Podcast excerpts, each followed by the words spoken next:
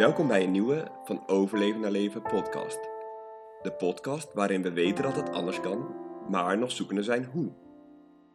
Vandaag praten we over werkdruk in het onderwijs. En dat is niet voor niks natuurlijk, want vandaag is de dag van de staking. En wij beide docent, Job op een basisschool en ik op een middelbare school, dachten: dit is de perfecte podcast voor de perfecte dag. Dan kom jij net ook nog eens uit een natte en stormachtige Malieveld. Hoe was het daar? Ja, het was inderdaad stormachtig, het was nat, modderig, maar het was vooral heel goed om er te zijn. We waren met 40.000 juffen, meesters, docenten. En het was eh, ja, gewoon heel indrukwekkend en imponerend om daar met z'n allen te staan en te staken voor het onderwijs, voor beter onderwijs. Er waren mensen die aan het spreken waren op het podium. Bijvoorbeeld een docent op een uh, uh, universiteit. En hij had het erover dat er soms één docent voor duizend studenten aan het praten, aan het lesgeven is. En dat dat gewoon niet kan. Um, als ik het over mezelf heb in het basisonderwijs, klassen met meer dan 30 leerlingen erin.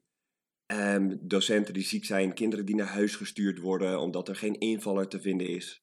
Uh, klassen die verdeeld moeten worden, een steeds grotere zorgvraag in de groep. Voor mij persoonlijk ook nog het verschil in salaris tussen het basisonderwijs en het middelbaar onderwijs.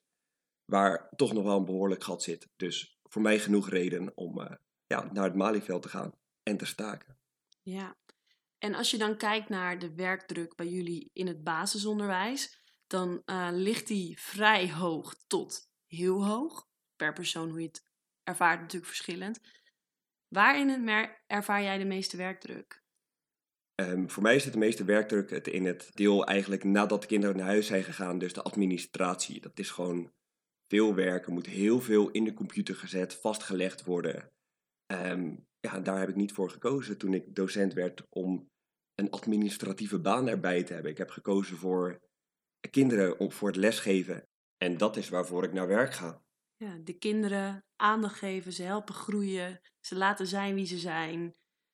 En al die dingen in de computer, wordt daar wat mee gedaan, überhaupt? Nou, zelden wordt daar echt naar gekeken. En het is niet alleen het in de computer zetten, maar dat is wel wat mijn grootste ergernis is. En wat is het voor jou? Wat zorgt bij jou voor werkdruk? Wat ik vooral opmerk bij mezelf, maar ook om me heen, is dat collega's gewoon bijna altijd druk, druk, druk zijn. Iedereen lijkt wel altijd iets te moeten, altijd te moeten haasten, bijna nooit even tijd te hebben voor echt ontspannen, een kopje koffie drinken of een gesprek met een collega hebben over iets anders dan het onderwijs.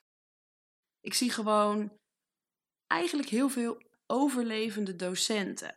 En dat zijn bijna allemaal echt goede docenten, waarvan ik weet dat ze enorm veel passie hebben voor het kind, enorm veel passie hebben voor hun vak, maar wat er nu niet uitkomt, of maar deels uitkomt, omdat er zo'n soort van ja, een rush is. Iedereen die heeft het druk. Iedereen moet zoveel. En daardoor gaat de aandacht voor het kind, dat, daar gaat het zeg maar, dat snoept het weg. Want um, als ik puur naar mezelf kijk, het allerbelangrijkste van mijn, van mijn vak vind ik dat kinderen, in mijn geval pubers, zich ontwikkelen. Dat ze groeien naar iemand ja, die ze van binnen al zijn en dat die met alle kwaliteiten die ze hebben, dat dat naar de buitenwereld mag stromen. Dus dat ze zichzelf vanuit zichzelf ontwikkelen. En daar wil ik, dus, daar wil ik ze bij helpen. In de vorm van gesprekken met een klas, één op één met leerlingen, coaching, er gewoon zijn voor een kind. Ik geef gym, maar juist dat stuk daarnaast vind ik zo mooi. Maar hoeveel tijd heb ik daarvoor? Eigenlijk niet. Ik ben alleen maar eh, van afspraak naar afspraak, van les naar les. Je leeft op de bel, dan nog vergaderingen. Die tijd voor echt belangrijke dingen is er niet. Ja, of nauwelijks eigenlijk. En als die tijd er is, dan zit je eigenlijk ook wel een beetje op de klok van... oké, ja, ik heb nu wel tijd, maar ik moet straks ook nog dit en dit en dit doen. En ik zag vandaag uh, op het Malieveld, er waren heel veel mensen die natuurlijk borden mee hadden genomen en spandoeken. En op een van die spandoeken stond: Blije juf maakt blije klas. En dat vond ik wel heel erg treffend. Zeker. Of ook een hele mooie: van gelukkige leraren leer je de mooiste dingen. Ja. En ik denk dat dat echt zo is. Als er een docent voor een groep staat die zelf uh, blij is met wie die is, met, uh, met zijn leven, gewoon lekker in zijn vel zit, dan geeft dat straalt uit naar de kinderen. Ja, zeker. En op dit moment zie ik in ieder geval heel veel docenten die dat niet zijn. Die echt meer in de overleefstand staan dan in de leefstand. Die heel erg zoekende zijn naar work-life balance, die bij velen helemaal uit verhouding is. Um, waardoor ze gestrest aan het werk zijn, gehaast zijn. En dat gaat gewoon ten koste van de aandacht voor het kind. Ja, en de kinderen nemen dat natuurlijk ook over. Als er iemand moe of gestrest voor de klas staat, dan heeft dat een andere invloed en indruk dan iemand die met passie, enthousiast en uitgerust voor de groep staat. Absoluut. En daarom denk ik ook dat dat onder andere een uh, reden is voor de nou, burn-out verschijnselen die je in ieder geval bij ons op middelbare scholen echt al heel erg ziet. Ja, en op het basisschool is dat ook een, ja, echt een enorme groep die daarmee kampt. Maar de grote vraag is, ja, hoe dan wel of hoe anders? Hoe denk jij dat het anders kan uh, op de middelbare school, op de dingen die jij ziet? Wat is jouw kijk daarop? Mijn kijk erop is, ik denk dat de basis is dat het begint bij gelukkige docenten, uitgeruste docenten, gezonde docenten, een goed voorbeeld van een docent naar de leerlingen toe. Een docent die er dus is voor de leerling, die aandacht, tijd, energie heeft om er te zijn, er echt te zijn. En wat ik denk dat daarvoor nodig eh, is, zijn een paar dingen.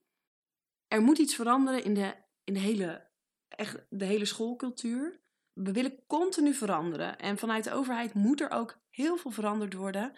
Maar dat geeft dus bij docenten zoveel werkdruk. Want elk jaar moet er wel weer meer. In de negen jaar dat ik er nu werk, heb ik elk jaar een werkdruk ervaren die groter en groter wordt. Want er moet weer dit uitgeprobeerd en dat en dat. Nu ben ik niet tegen innovatie. Ik denk juist dat innovatie heel goed is.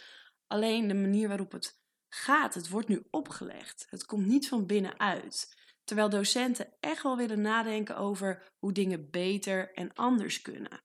Maar als dingen van bovenaf, van buitenaf opgelegd worden, dan, dan stagneert dat met wat je van binnen voelt, met je hart, met je passie. Terwijl wanneer het van binnenuit mag komen, wanneer iemand zijn passie mag overbrengen en op die manier innovatie kan neerzetten, dan ben je sterk bezig. Dus verandering moet komen uit de docent. Wanneer komt dat? Als er tijd en ruimte is voor creativiteit. Maar daarvoor moet iemand ontspannen kunnen zijn. Moet er dus tijd zijn om bij die creativiteit te kunnen komen. Moet er tijd zijn om die creativiteit uiting te kunnen geven. Dus het begint, wat mij betreft, bij meer tijd. Minder les of minder vergaderingen, minder dingen die moeten. Tijd voor ontspanning, voor bij jezelf zijn kijken wat er binnen in jou speelt en wat je wilt delen met je leerlingen. En dat er dus ook een bepaalde vrijheid is om dat op jouw manier te doen. Want iedereen heeft zijn kwaliteit. En ik denk als je die kan benutten, dan, dan ben je volgens mij alweer zo'n stap dichter bij het stuk gelukkige docent. Kan de mooiste dingen leren aan zijn klas.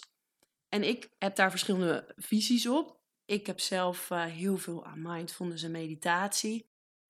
Dus ik denk dat een, een bepaalde plek in school als stilteruimte, als je een stilteruimte zou kunnen creëren, waar docenten en misschien uiteindelijk ook leerlingen echt een time-out kunnen pakken. Ze even helemaal de, de dag van zich af kunnen laten glijden. Echt even opladen. Want als ik heel eerlijk ben, na een bezoekje in de personeelskamer, een pauze, dan kan ik niet zeggen dat ik opgeladen ben. Dan ben ik misschien opgeladen met heel veel prikkels. Maar ik ben niet opgeladen in de zin van mijn batterijtje is weer opgeladen, ik kan er weer tegenaan. Dus wat mij betreft een ruimte waar je echt kan opladen en ontladen, kan ontspannen, zodat je daarna denkt, oké, laat die leerling maar, maar weer komen, ik kan er weer voor ze zijn.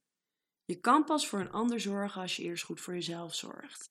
En dat goed voor jezelf zorgen, dat lukt nu bij heel veel docenten, maar minimaal.